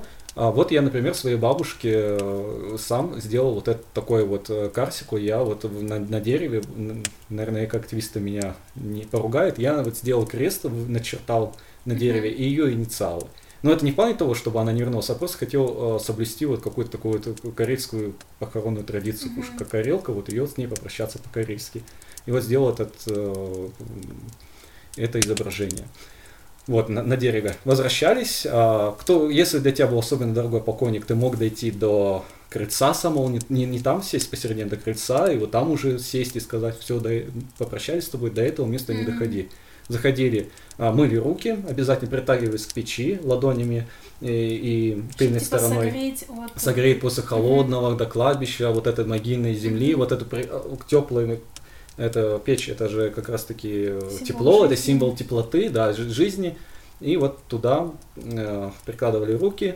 А еще было в некоторых э, деревнях надо было заглянуть в печь. Вообще печь внутри это обитель как раз таки предков, обитель каких-то духов. Мгм. И туда заглянуть, чтобы покойник тоже там не чудился, не казался. И одна, например, женщина, а, уже когда традиция, видимо, изживала себя, а надо было заглянуть, чтобы все пришли, заглянули в это устье печи. Она так обманула всех. Она сказала, ой, я суп пролила прямо в печи. То есть, видимо, вытаскивала Мгм. и пр- пролила этот, э, чугунок с супом. И все такие, как пролила? И побежали смотреть туда. И вот она таким образом со- соблюла этот обряд. А, Все садились по- поминать. Опять про эти блюда поминальные, как проходили поминки, я это опущу. Скажу, что вот э, поминальные дни у Карелов были 40 дней, но традиционно, более древние, это 6 недель, то есть 42 дня. Вот Мгм. в каких-то, вот у, у людиков, например, это, например, традиция ушла р- бы- ну, то есть раньше всех. То есть они бы ближе к русским жили, у них больше православной традиции 40 дней. 40 дней душа еще живет с тобой вместе, 40 дней вы ходите каждый какие-то там 9 дней на, на кладбище, э, 20 дней устраиваете поминки, и самые такие вот э, поминки э, масштабные, 40 дней, либо шестинедельные поминки. У вепсов, например, на 39-й день ты идешь на кладбище, зовешь э, душу умершего, Мгм. приходишь э, домой, стелишь ему кровать, э, постель, он и на утро смотришь, если было э, паденько в подушке, значит покойник ночевал. И на 40 дней уже устраивались поминки, а потом его надо было проводить. У большинства карелов, вот это только у михайловских людиков было зафиксировано тоже на 39-й день поминки. А так обычно вот ну, на 40 дней шли на кладбище, звали его, перечитывали, г- говорили, зови всех, то есть всех этих мертвых родственников, э, и даже тех, кто не был родственником этому умершему, считал, что у него тоже эти родственники приходят на поминки, идут, зовут священника, идет священник, рядом не- несут подушку, и вот якобы э- на этой подушке вот сидит этот тоже вот это, да, синкретизм. Тут священник, а тут на подушке у тебя сидит э, душа умершего. Ты Вот приносишь так, эту подушку. где он типа спит, да? Вот так Не, ну, я не знаю, какую подушку, но вот, по-моему, какую-то из подушек берут. Я А. точно, ну, скорее всего, да, где он спит. Приносят, его, его са- садят за, за стол, а, он вместе с всеми ему кла- кладут эту еду, а, он присутствует со всеми вместе. А остальные, остальные э, умершие э, предки, они как раз полотенчики развешивают а, на, на, на, на, на, это, на, на, на стенах, и вот они на этих полотенцах сидят и пируют. Иногда даже устраивался отдельный стол для умерших предков, отдельный поминальный стол. Иногда еще могли это полотенце из окна вот вниз опустить, чтобы по нему душа могла забраться и зайти в дом. То есть она представилась какой-то такой маленькой. Ну я не видимо. знаю, не знаю. Ну просто, ну к тому, Ну, что не, не типа, крупные, да, по ну, это полотенцу. можно, Не, чтобы полотенца-то были раньше длинные, то есть там Ну, вот ну, прямо не- ну, широкие такие. же. Но, Нет, ну, ну, я- не было, у них не было то, что душа это что-то антропоморфное. Ну как раз это антропоморфно это возвращался вот этот покойник. Поспать. Не, не, именно покойника, это, это вот именно А, ну чужой- типа птички, Мгм. бабочки. Ну, вот что-то такое, да, она невидимая, и которую может увидеть только ребенок вот через ситечко, через решето. А вот э, так вот покойники, они же, э, приходившие покойники, они были как раз-таки вредоносная сила вот это с того света. Поэтому и дальше не ходи, поэтому загляни, заглянуть обязательно надо в устье печи. И вот это п- поминки поминали, э, последним блюдом выносили кисель, кисель он завершал все поминки. И мне вот даже рассказывали, вот я говорю, что был на поминках своей троюродной тети, и там такой интересный мужичок был, тоже там за 80 лет, и он так интересно все рассказывал, и я не- начал записывать его, конечно, не удержался. И он мне рассказал, что раньше мужики договаривались между собой на поминках, что никто кисель не возьмет ложкой, пока не будет вся водка выпита. Потому что ты съешь кисель, все, поминки заканчиваются, есть ничего больше нельзя. Это знак окончания поминок. М. Ну, это тоже у многих народов такое. И вот мне так понравилось, что они договаривались так заранее. А вообще традиционно по- на поминках мало, особенно карелам, либо вообще не пили, либо пили мало. И это помнят до, до сих пор э, современные информанты, они говорят, что на поминках вот две стопки только, две, два цвета, так положено, два цветка, две стопки, все, больше нельзя. Ну, конечно, сейчас поминки превращаются в такое обильное питье. Ну, Сейчас и наливают, э, обычно чашку чая ведь ставят покойнику, а сейчас и стопку водки. Вот это в последнее время, это уже во второй половине 20 века, водку ему накрывают. И вместе с этой, с алкоголем, а, женщинам, кстати, вот женщинам обычно не ставят водку в любом случае. Женщины, они даже пьющим, наверное, не знаю, как насчет пьющих, ведь и раньше не было пьющих женщин. Но водка их не, поним- не поминает, и им водку не Мгм. ставят. Вот, вот, и надо покойника теперь проводить. Вот на этих, он- он- обычно вот он уже переходил, все, он улетал на тот свет, либо там в рай, либо в, а- в ад, там у него суд на 40 дней идет вот этот, а, и его надо было проводить. Он приходил в разряд предков, как раз таки, провожали тоже на подушке, а, до, до перекрестка, либо до конца двора, иногда до кладбища доходили, вот его несли на подушке, и рядом несли кисель. И все поминали киселем, и его уже с ним прощались. Ну, я говорю, это так все я без деталей рассказываю, и то не во всех это были де- деревнях, это вот общее, вот что у меня особенно касается людиков, тех, которых я Мгм. изучали. На этом 40 дни поминки кончались, еще годовые, и вот после годовых он точно переходил в разряд предков. И по- после этого ты можешь его упоминать, ну, как бы не поминки, а приходить на кладбище вот на эти вот особенно родительские субботы, Троицу. На- у Карелов было также и в крещение приходили, у них называлось у северных Карелов это Рождество мертвых. Вот они Мгм. ходили вот перед крещением, а, и вот тогда вот тоже вот попричитывать, по, по- вспоминать покойника, но уже таких пиров не устраивали на этих общих индивидуальных, на таких общих, общепоминальных днях. Я вот сейчас рассказал вот это вот индивидуальные поминки, то есть обрядность индивидуальных поминок до 40 до годового дня. Так, я уже начинаю заговариваться. Ну, вот, э, вот э, в общем, вот так вот проходило в общей схеме э, корейские похороны. А если вам интересно послушать про Карсика, узнать, что это такое, потому что это вообще отдельного внимания стоит э, явление, э, то послушайте наш карельский подкаст, э, который э, вот мы недавно выпустили с Алексеем Петровичем Конко. Дадим У нас- ссылку. У нас Да. тоже есть подкасты. Уху! Подкасты в гостях у подкаста. Мы Ну, я, захватим я ими не занимаюсь, конечно, но есть, есть. А, у нас, э, В общем, у Сережи скоро поезд, поэтому я думаю, мы переходим к Блицу. Погодите, а что, все уже? Никакие ну, вопросы? может, тебя еще должны... Ладно. Не, ну мы еще, я думаю, можем потом вернуться к этому. Но Блиц, давай сегодня я начинала, а Блицем будешь мучить ты. Можно так сделать? Ну, я как это сейчас суммирую, о чем говорил, что многим кажется, да, такие обряды безумными. Вот приходят они на эти похороны, видят, что там бьют э, тарелки, что это кусок, может, хлеба где-то в углу оставляет. Вот э, такое действительно молодежь такое часто не воспринимает. И надо понимать, что, опять же, поминки, я повторюсь, это проводится в основном старшим поколением, особенно в деревне. Особенно, и они хотят сделать так же, как делали их э, бабушки, дедушки, потому что в этом есть значение свое, которое я объяснил. А, в этом есть вот этот вот последний путь, в этом есть мораль вот эта деревенская, которую они должны обеспечить э, покойника. И иногда даже не, они не понимают, зачем они это делают, что они делают. Но раз так хоронить своих предков, я тоже так похороню.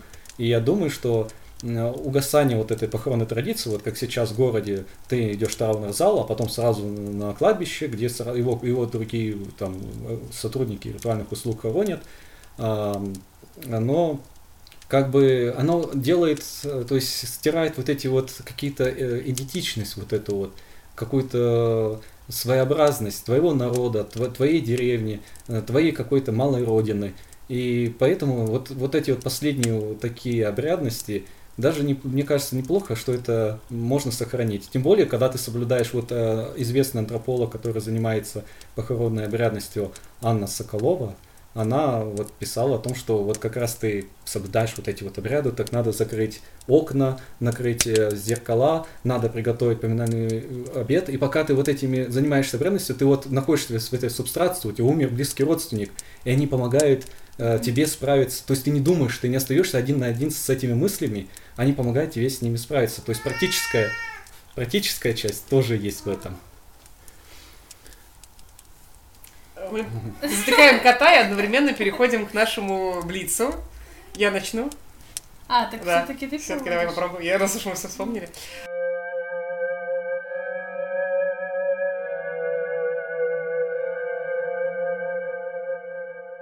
Ну, первый наш классический вопрос, который Маша очень не любит. Смотри, э, Сереж, завтра конец света. И ты знаешь, что завтра, ну, гарантированно ты не проснешься. Что ты будешь делать? А как, как, как он произойдет? Ну, это уже на твой выбор, там инопланетяне захватят и всех уничтожат, Земля взорвется, извержение вулкана. Хорошо, мне очень часто снится, особенно раньше снился ядерный взрыв, как я смотрю на этот грибок, и mm-hmm. меня накрывает этой волной. И вот все, я просыпаюсь после этого. И если это будет в таком же виде, как э, мы это увидим, то есть мы видим эту вот волну mm-hmm. смертоносную, то, наверное, хорошо бы провести, конечно, этот день с семьей можно. А если у тебя нет возможности именно вырваться к семье, потому что, например, я живу далеко от своих родителей, от своей семьи, то взять каких-то близких тебе людей, поехать на какую-то высокую гору, на высокую многоэтажку, открыть там бутылку вина, сесть, знаете, как в Титанике вот было. Да. Ты, ты садись, сесть на какие-то пуфики, кресла и смотреть э, в солнечнозащитных очках на вот это вот приближающееся тебя а, ну, как, такую вот катастрофу, которую никто не минует из mm-hmm. нас. Я знаю, это, наверное, я так говорю, э, это ром- романтично звучит, и сам я, наверное, перетрухаюсь, когда это произойдет, и буду искать бункер, но хотелось бы, наверное, вот так вот встретить лицом к лицу, и как бы всем не избежать, и почему бы это не сделать тогда запоминающий. Последний твой яркий момент. Именно так. Именно так, Тео. Но Тео негодует, что его перестают гладить. Типа. Ну, простите, я, к сожалению, не могу... Может, я его возьму? О, Тео, ты голову чеши, голову помогает. Ага. У кошек это работает, по-моему. Я Дюник это владелец, поэтому не знаю. Окей.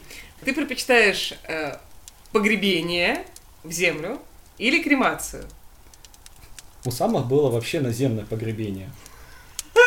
Как вам такой? Подвешивали иногда даже за деревья. О, ну вот это я слышала. А если серьезно, то а, вот недавно вышла такая игра Киберпанк 2077, ага, нашумевшая. Ага. Там поднимаются интересные вопросы как раз про кибербессмертие, угу. про вот эту вот виртуальную смерть и вот виртуальную твою жизнь. В этой игре есть такая фраза: что мне все равно, как меня похоронит, похороны это дело живых. И я тоже так скажу, что это уже как, вот кому придется хоронить меня, не дай бог моим родителям, не, я тогда знаю, что я буду погребен в землю и буду там вот в поселке этом, во своем родном Вярцеле, э, лежать рядом со своими умершими родственниками. Либо, если это будут мои дети, то они захотят кремировать, то если им так будет удобно, пожалуйста. Мне уже будет все равно.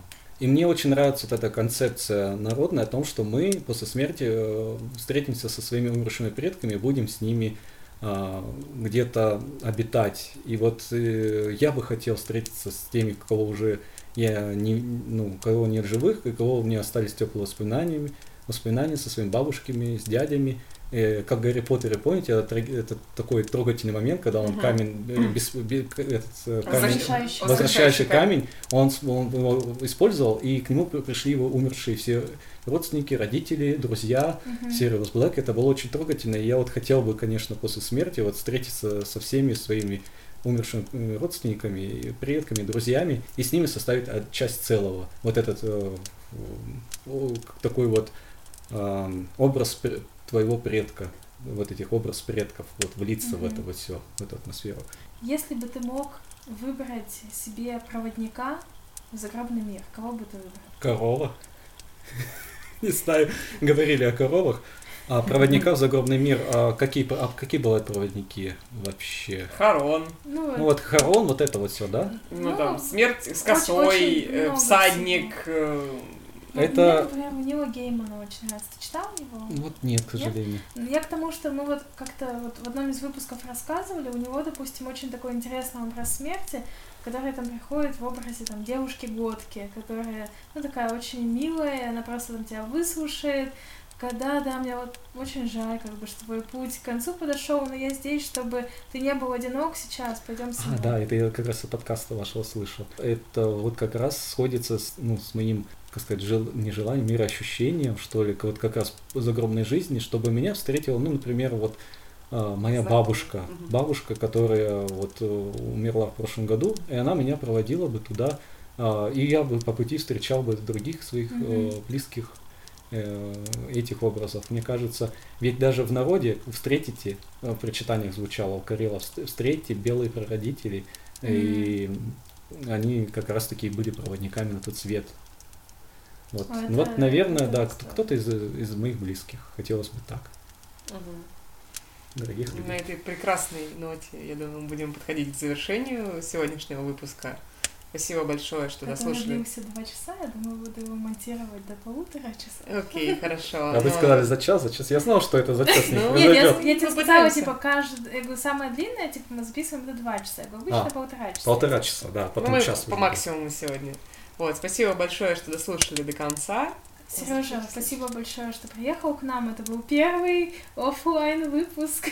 Я думаю, что вы по, как сказать, по всяким посторонним звукам очень об этом догадывались, особенно этот прекрасный момент с звонком. Звонком от немертвеца. Он был вполне живой. Да, спасибо вам, Маша и Маша. Я э, поклонник вашего подкаста. Для меня было большой честью, э, что я и познакомился с вами, ну вот с Машей я познакомился и, и поучаствовал в записи этого подкаста. Вот, э, так что... Хочется за это выпить. Да, у нас есть сок. Да, мы сейчас выпьем за это сока. Спасибо большое, Сережа, за то, что приехал к нам. Это то место, где можно поговорить на, на такие темы. Вот это здорово. Еее! До встречи в новых выпусках. Да, подписывайтесь на наши соцсети. Особенно уделите внимание нашему инстаграму, который ведет Маша. Мы там опубликуем э, ви- э, визуальные материалы, которые будут сопровождать этот наш прекрасный выпуск. И до скорой встречи. Пока-пока. Смертельный номер.